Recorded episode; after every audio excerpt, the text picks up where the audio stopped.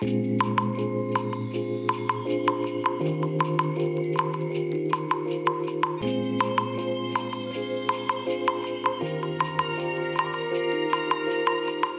い皆さんこんにちはこんばんは。お疲れ様でございます。本日はですね6月9日金曜日でございます。えー、ようやくね今お仕事が終わりましたのでこれから帰るところでございますけれどもまあ今日はね午前中すごい雨でしたね、うん、でお昼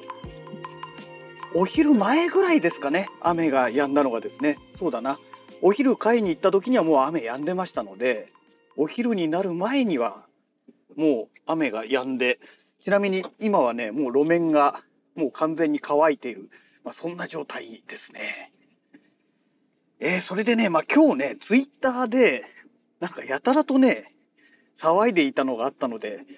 えー、ちょっと私なりのね、コメントをツイッターでダラダラと書いていたんですけれども、ね、あのー、カメラ界隈のね、お話なんですけれども、えー、どうもね、埼玉の、その、いわゆる公共施設ですよね。えー、大きな公園なんでしょうかね。その中にプールがあるんでしょうかね。でそこのプールであの水着撮影会というのを開催する予定でいたらどうもクレームが入ってでえ最終的に協議した結果、えー、管理者側から、えー、その水着撮影会でプールを貸し出すことはできないというね、えー、拒絶のねえ通達が来たということで、え借りれなくなってしまいましたっていうなんかそういう問題が起きたらしいんですよ。でどうやら、え、その辺の、えー、その何て言うんでしょうクレームというかね対応というか、えー、した人がね、えー、どうも共産党の女性の議員、え、県会議員がやったんだみたいなね、え、共産党許すまじみたいなね、え、なんかそういうねツイートがねやたらとね流れていまして。えちょっと待てよと。ヤフーニュースで見ると、どうも一般の方からまずメールで、いかがわしいことをなんかやってるっぽいよっていうね、えー、クレームが来たらしくて、で、その管理をしている、えー、その県だか市だかわかんないですけど、から委託を受けてる、えー、管理をしている会社が、どうやら、じゃあちょっとツイッターなどを調べてみようかと思って調べてみたら、あのどうもそういったね、えー、卑猥な、えー、際どいそういうポーズを取らせたりとかね、え、そういう写真が、え見受けられたと。でこれは当初聞いていた内容とその説明、え撮影会側のね主催者が説明していた内容と違うじゃないかっていうことで急遽もう貸し出しませんよっていうことでね禁止と利用は禁止ですよっていう風な決断を下したというようなことがお今猫が飛び出してきましたね危なかった、えー、まあ、そういうようなことがですね、えー、まああってで大騒ぎしてるっていうね。いうことらしいんですけれども。でね、えそこの公園のえ利用規約みたいなところがね、えネット上にアップしてあったので見て見てみたんですけれども。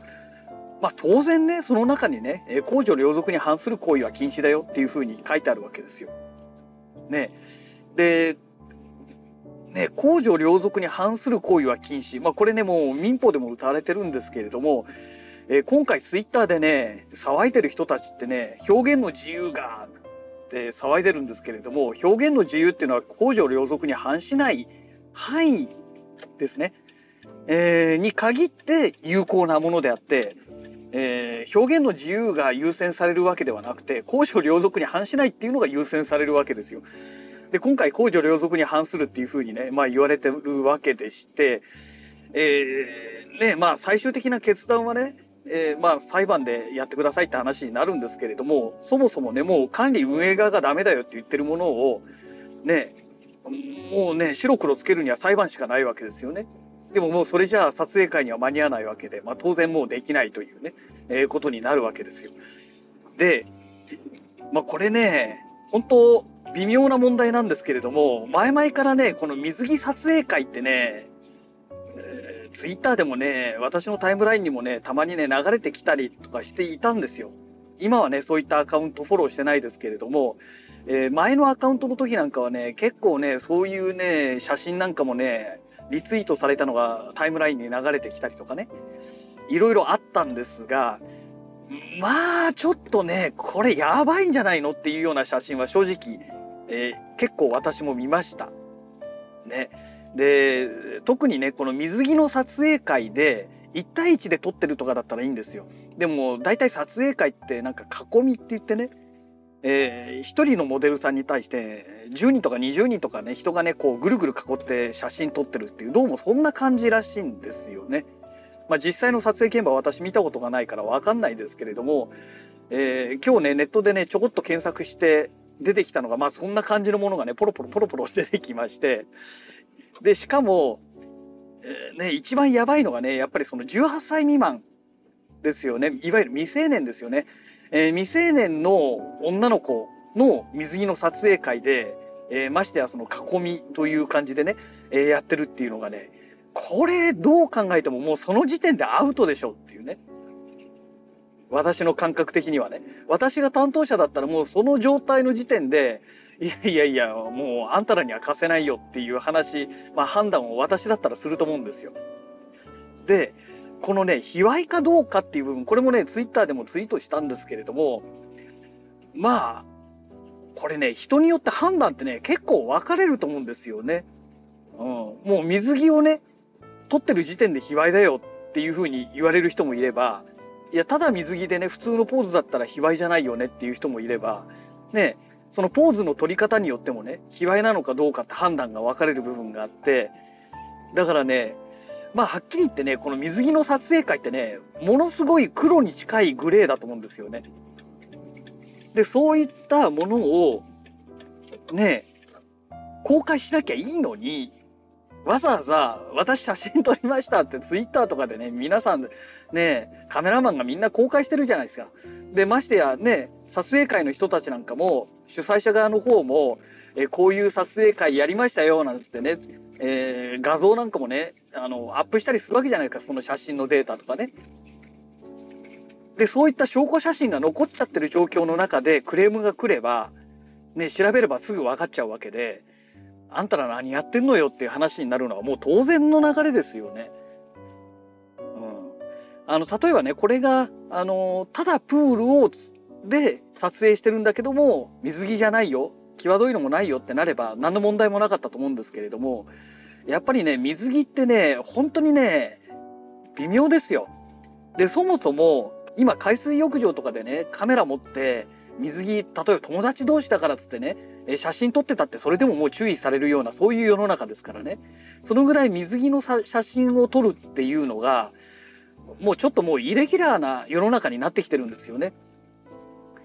でそういう状況の中でねあのいやなんだろう卑猥だよって言われてしまうのはまあそれも当然の結果かなと私は思うんですよね。ねまあ自浄作用っていうんでしょうかね、えー、いわゆる自らね、えー、この行いを、まあ、潔白を晴らすというか、えー、汚い部分をね全部洗い流すって言えばいいんでしょうかね。まあ、こういったことをねやっていけないそのジャンル組織っていうのはねまあ、いずれ淘汰されると思うんですよ。ねあのー、最近だとね、えー、この撮り鉄なんかがそうですよね鉄道写真を、えー、ね撮るために、えー、線路の中に入り込んで、ね、もう線路の中にね、えー、入り込むっていうこと自体がもうそもそももうダメですからね。でそういったことをやってね電車が来てるにも来てるにもかかわらず線路の中に立ち入って写真撮影をするっていうとんでもない危険な行為でこういったことを乗り鉄の人たちはねやっていてね今もういろんな意味で大問題になってるわけじゃないですか。まあ今というかもうだいぶ前からねもうそれこそ何年も前から10年以上前からそういう問題が起きていたけどもいや本当にねこれが改善する余地がないわけですよ。ずっと何十年もこう繰り返されてきてる、えー、そういうね、えー、人たちなので、えー、こういう人たちはねいずれ淘汰されますよね。うん、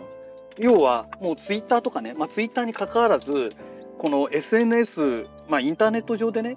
えー、この鉄道の写真を撮ってアップしてるっていう時点であこいつやばいやつだっていうふうにもう見られちゃうっていうね。でそれが水着の写真撮ってるっていう時点でもうやばいやつっていうふうにあの見られる可能性が高いわけですよ。ねここれからがね。ねだからなんだろうなんかねもう少しね自重すればよかったのにねって個人的には思うわけですよね。ただこの水着撮影会っていうのをやれば多分人が集まるんでしょうね。でその撮影会を主催してる側もそれなりに見入りが入って美味しいんでしょうね。だからどんどんエスカレートしていっちゃったんじゃないのかなと思うんですけれどもまあ派手にね宣伝しちゃったがためにねねでそれ何年も繰り返してきてるわけじゃないですか。ねえ、当然ねそういうのをねうまく利用して自分の手柄にしようっていうね思ってるような、ね、残念な人たちが世の中にはいっぱいいるわけですよ。でそういう人の目に入ってしまえばね、えー、間違いなく餌食になりますよね。だから本当はねこの水着撮影会とかやってる人たちもあのね一応ねえーと、と Google で検索すると水着撮影会とかでやると女の子がね水着でこうプールのところでね並んでる写真があるんですよ集合写真みたいなやつがね。でそういう写真だけをネットに公開してそれ以外は極端な話あのなんか会員登録したししたそのメンバーしか見れないみたいなねなんかそういう風にしておけばね主催、えーと、その公演とかをね管理している会社からネットで調べられてもいや全然卑猥な写真なんか特になかったですよで終わっちゃってたと思うんですよ。ね、で証拠写真がなければもうどうにもならないわけじゃないですか。でもねそれがねなんとなくちょっと微妙なね判断が微妙な写真がいくつも出てきちゃうとで卑猥なことをやってるらしいよみたいなねクレームが来ちゃうとねやっぱりね今度管理責任を問われたくないですから管理側としてはいやそれはやばいよねとそもそも自分の所有物じゃないし委託をね管理の委託受けてるだけだからうちでトラブルを起こしちゃまずいからこれはね禁止にしといた方がいいよねっていう話になっちゃうと思うんですよね。ね、だからもうちょっとねこの撮影会を主催している人たちだったりその参加しているカメラマンたちなんかもネットへの公開っていうのはねやっぱりねもうね全面的にね控えるべきだったんですよね。うん、と私は個人的には思います。ね。ね多様性の世の中って言われてる中でねこんなの卑猥じゃないって言ったってね。いやいやいやもう多様性の世の中って言われてんだから。ね卑猥じゃないって言ったって卑猥だっていう人がいる以上もうどうにもなんないでしょっていう話なんですよね。うん、でね卑猥だって言われちゃえばもうねえ悪いよって言われてるわけですからじゃあやめようよねっていう話になってきますよね。あの公園がいい例ですよね。あちこちいろんなところにね,、えー、ね公的なね、えー、その町だったり市が作ったね公園があるわけじゃないですか県立のものもあればね国立のものもありわけあるわけですけれどもで特にね小さなその公園ですよね住宅地外、えー、住宅地内にあるようなね小さな公園なんかは大抵今ね、えー、ボール遊びダメとか大きな声で喋っちゃダメとかねまあいろんなね禁止の看板がね特に都内とかああいうところでいっぱい立ってるよみたいなね話がねもう何年か前にツイッターでねあの話題になってましたけれども要は結局そういうことなんですよね。うん、だからあの目立たないようにやってればあの禁止されることはなかったのにねえ調子に乗ってね目立つような感じでねド派手にやってきちゃったから結局こういう結果になっちゃったってことなんですよね。でこれをね教訓にしてね動いてくれればいいんでしょうけども何を思ったのかツイッターで今日見てるとねなんかデモをやった方がいいとかね。もう頭おかしいんじゃないのかなって。もうダメだよって言われてるところデモやってどうすんのって。でも個人的には思っちゃうんですけどね。ねえ。だからねなんかもうちょっとね頭使ってやればいいのにねって個人的には思うんですけどね。例えばね写真公開するのであれば一般の人に面が届かないような場所で、えー、会員限定でしか見れないような場所でそういった写真は公開するとかね。まあそれ公開とは言わないかもしれないんですけど限定的な公開っていうんでしょうかね。まあそういうやり方をするなりですね。やっぱりね水着っていうのはねもう極めてあの黒に近いグレーだと私は思いますよね。うん、でそこで変なポーズつけちゃえばもうそれはもう黒でしょっていう話になっちゃうのでね。でもやっぱりねその中に入ってる人たちから見るといやそんなの全然普通だよっていうねやっぱり感覚がねそこでちょっと狂っちゃってると思うんですよ。ねえ。まあ非常にね残念だなと思いますよね。で今回ねポートレート撮ってる人とかポートレートを撮ってない人たちでもやっぱりこの件についてね大騒ぎしてる人たちが結構いたんですけれども私がフォローさせてもらってる人と中にもねいたんですけれどもねえ撮り鉄のことはあれだけギャーギャー言ってるのにこれについては、えー、何なんですかっていうねなんか個人的にはちょっと残念な気分ですよね。うん、あの共産党がどうのこうのとかそんなの関係なしにねやっぱりね良くないですよ。うん、水着をねそういう変なポーズとってねあのまあ変なっていうのはこれ主観が入ってますけどね。でも結局ね第三者が判断するのって主観じゃないですか。それをその人それぞれの主観で判断されるわけで。ででやっぱり卑猥だっていうふうに思われた時点でまあ勝てないでしょうね、うん、って私は思います。ね、セクハラみたいなものと一緒でね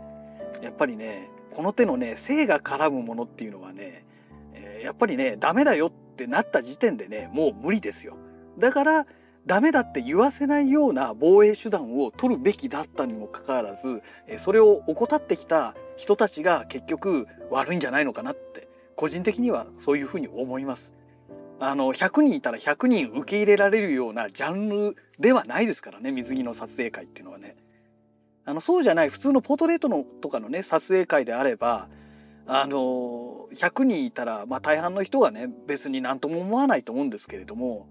ね、こういったね水着っていうのはねやっぱりね極めてね微妙なジャンルですよ本当に。でそういう感覚がねやっぱりね欠如してるっていうところに大きな問題があったんじゃないのかなって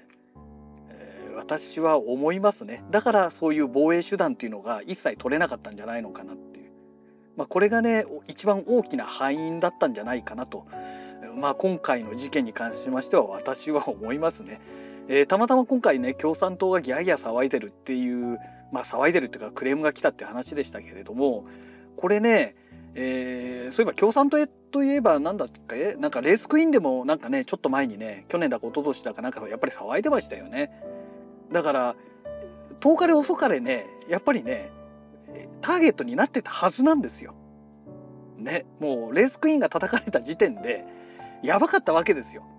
でそこに気づかなかったっていうことがやっぱりねもうダメだったんでしょうね。はい。えー、そんなわけでねもうとっくにねあの自宅の駐車場ついてますんでね、えー、本日のラジログはこの辺りで終了したいと思います。それではまた。